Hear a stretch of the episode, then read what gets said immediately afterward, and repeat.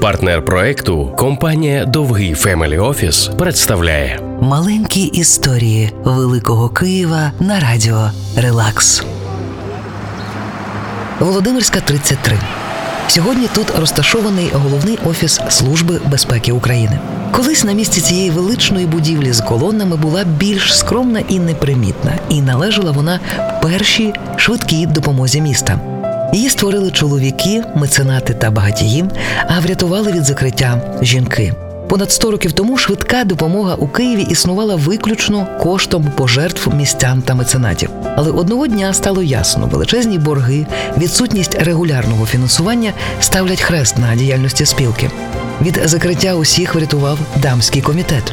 Результат діяльності жінок шокував Київ. Перші дами міста, отримавши шанс проявити себе, організували пароплавні гуляння Дніпром, заснували лотерею, вигадали продавати листівки та календарі з фотографіями красивих лікарів.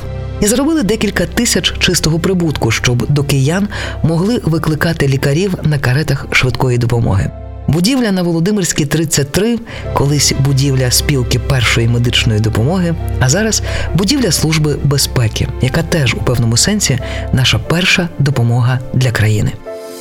Маленькі історії Великого Києва на радіо Relax. партнер проекту компанія Довгий Family Office.